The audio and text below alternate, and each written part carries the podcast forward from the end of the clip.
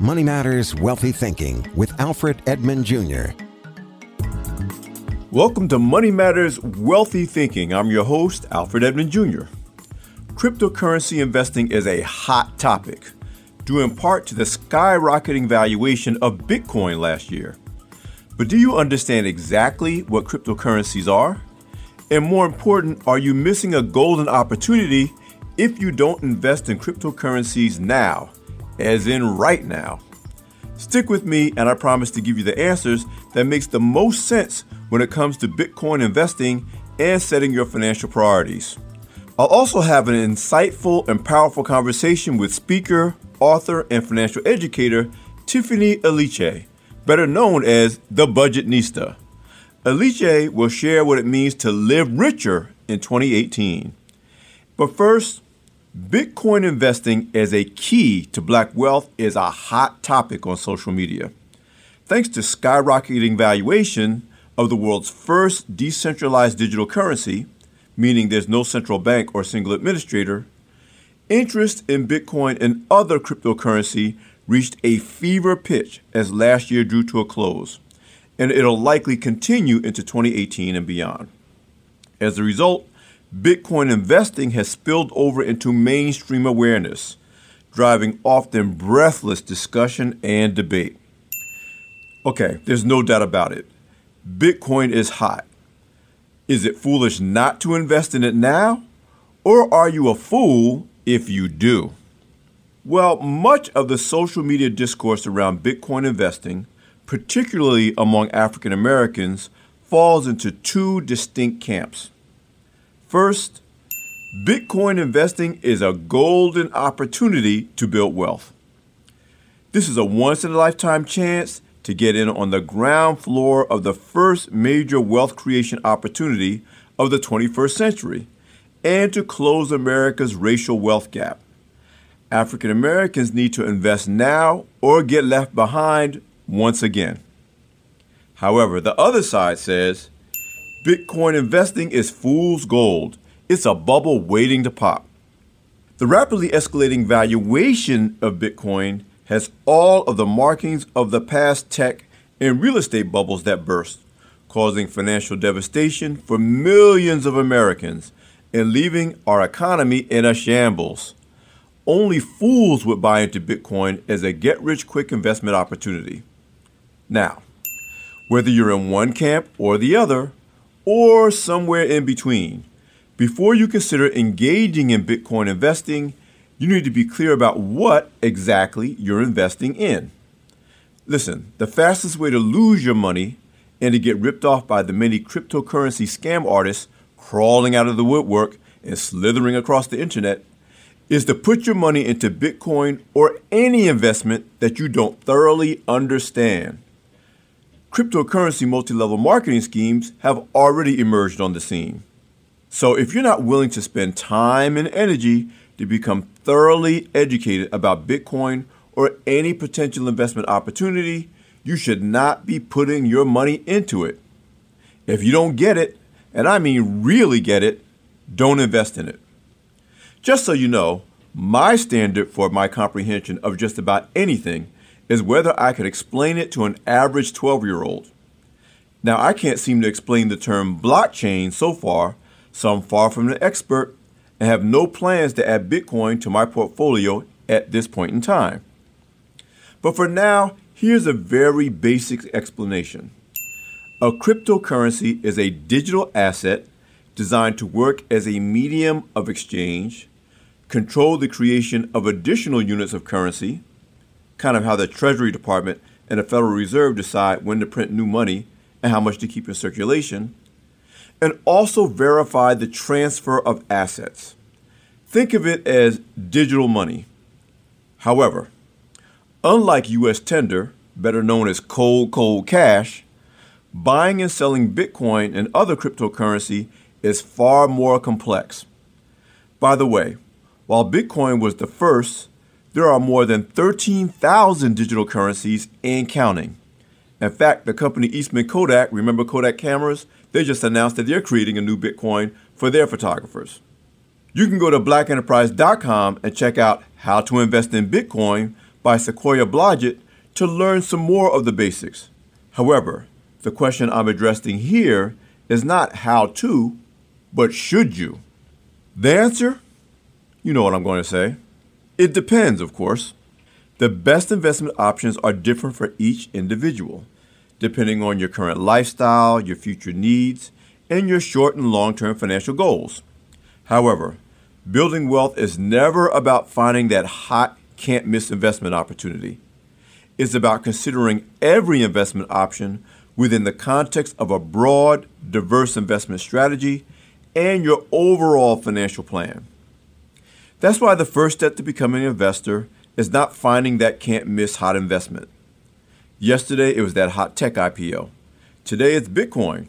Tomorrow, who knows? It's really about developing a financial plan personalized specifically for you and then managing it and adjusting it over time as your circumstances change, ideally with the help of a qualified financial planner. The primary role of a good financial planner is planning, not just selling investment products, though they may do that too. He or she should help you to set your financial goals, which will determine which types of investments and what asset allocations make sense for your particular situation. Think of them as your financial navigators, paid to help you to create a roadmap and to keep you on course with your current savings, tax positions, investment returns, and your future financial needs. That way, when the chance to buy Bitcoin or any investment opportunity comes up, you'll have a way to tell if it's really right for you. And if so, exactly how much money you should put at risk. Just check it against your plan. On the other hand, if you don't really have a financial plan, much less a financial planner, you have no way to judge whether or not Bitcoin investing or any investment opportunity makes sense. So, yes, Bitcoin is hot, but it's also new, largely unregulated, difficult for the average person to trade, and even banned or restricted in some countries. Therefore, it's what we call a speculative investment. There's a good chance that you will lose every penny you invest. This means you should not be raiding your emergency fund, taking out a second mortgage or a 401k loan, borrowing against your credit card, or going to any other extremes just to pour money into Bitcoin. And if you have no other investment assets, or you're carrying high interest debt, have no emergency savings, and or haven't fully funded your retirement accounts, you have no business putting all of your money into Bitcoin or any cryptocurrency, no matter how hot it gets. In any case, the total amount invested in Bitcoin and any other speculative high risk investments combined should not comprise any more than 3% to 5% of your total portfolio. The other 90 plus percent should be a diversified mix of mutual funds, index funds, stocks, bonds, insurance, and other more traditional investments with predictable returns.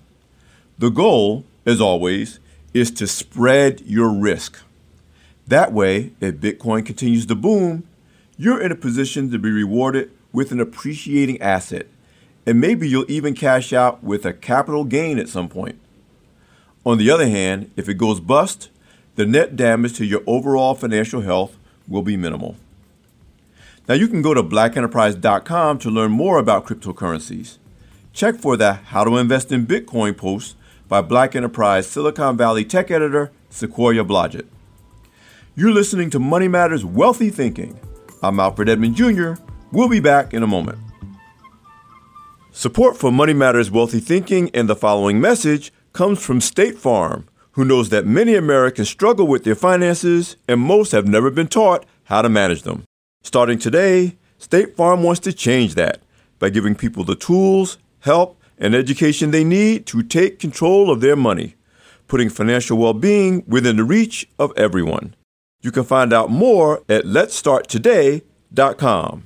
State Farm, here to help life go right. We're back with Money Matters Wealthy Thinking. I'm Alfred Edmond Jr. And now, you definitely want to listen up, especially if one of your resolutions for the new year is to live richer in 2018. If that's you, and I'm thinking it is since you're listening to this podcast, you want to hear from today's guest, the nationally recognized author, speaker, and financial educator, Tiffany Aliche. Better known as the Budgetnista, Aliche has launched a brand new Live Richer Challenge, the Net Worth Edition. She shares how helping you to live richer became her mission. Thank you for having me, Alfred. I'm super excited. I feel like we haven't spoken in forever. See, we're going to fix that. you got some exciting things on the horizon, and you really have led what now can legitimately called a movement in the area of people really getting the skills, the tools, and more importantly, the mindset and encouragement they need to really reduce their debt, and more importantly, to not reduce it just for the sake of reducing it, but to actually improve the quality of their lives um, in your words, to actually live richer. So, talk mm-hmm. a little bit about how you started on this path to becoming this really wealthy thinker in the area of, of improving the quality of your life by living richer, and what you're doing now to advance that as we move into the new year. Well, I guess I would say I started at home in that my father and my mother taught my sisters and I about money really early on, especially my dad, who was a CFO and an accountant. So I learned those lessons through kind of osmosis, but then we actually had like literal weekly lessons. Like this is how you budget.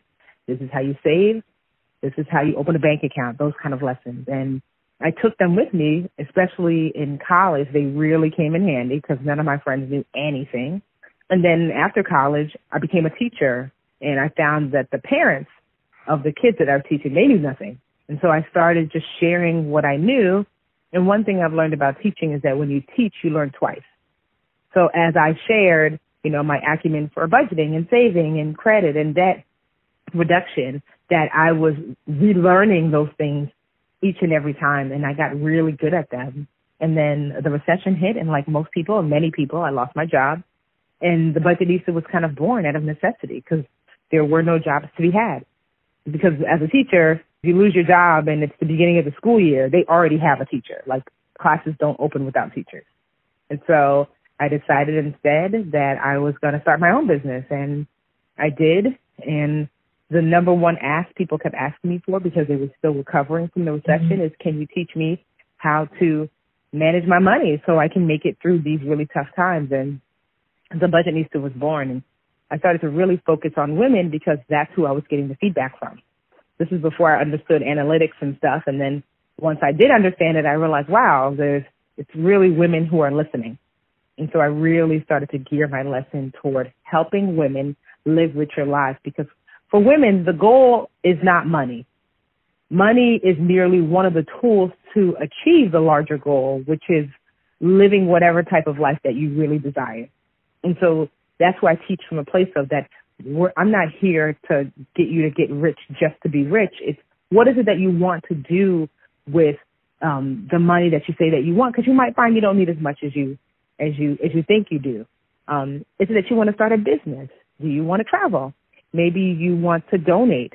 Um, maybe you want to go back to school or buy a home. How do we get you to that? Because that is truly where life really starts to get good when you can experience these things that you desire. Um, because money is not going to, it's not going to sustain any sort of happiness unless you can translate that money into the ultimate goal, which is to live a richer life. I think it's been said wealth is not about money, it's about options.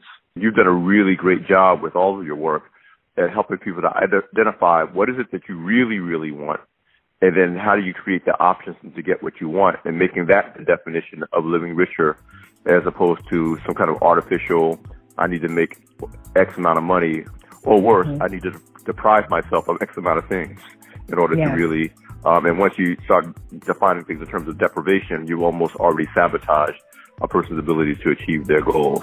You can learn more about Tiffany Aliche at thebudgetnista.com.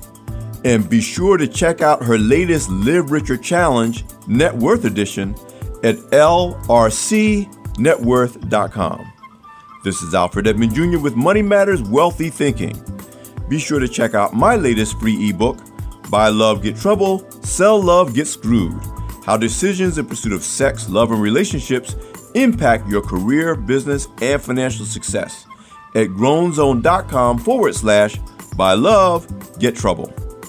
And do not forget to subscribe to Money Matters Wealthy Thinking on iTunes, Google Play, SoundCloud, Stitcher, or any other podcast directory. And if you like what you hear, and I know you do, take some time and leave a five star review. I'm Alfred Edmond Jr. at AURN.com. Thanks for listening. Come back for more next week.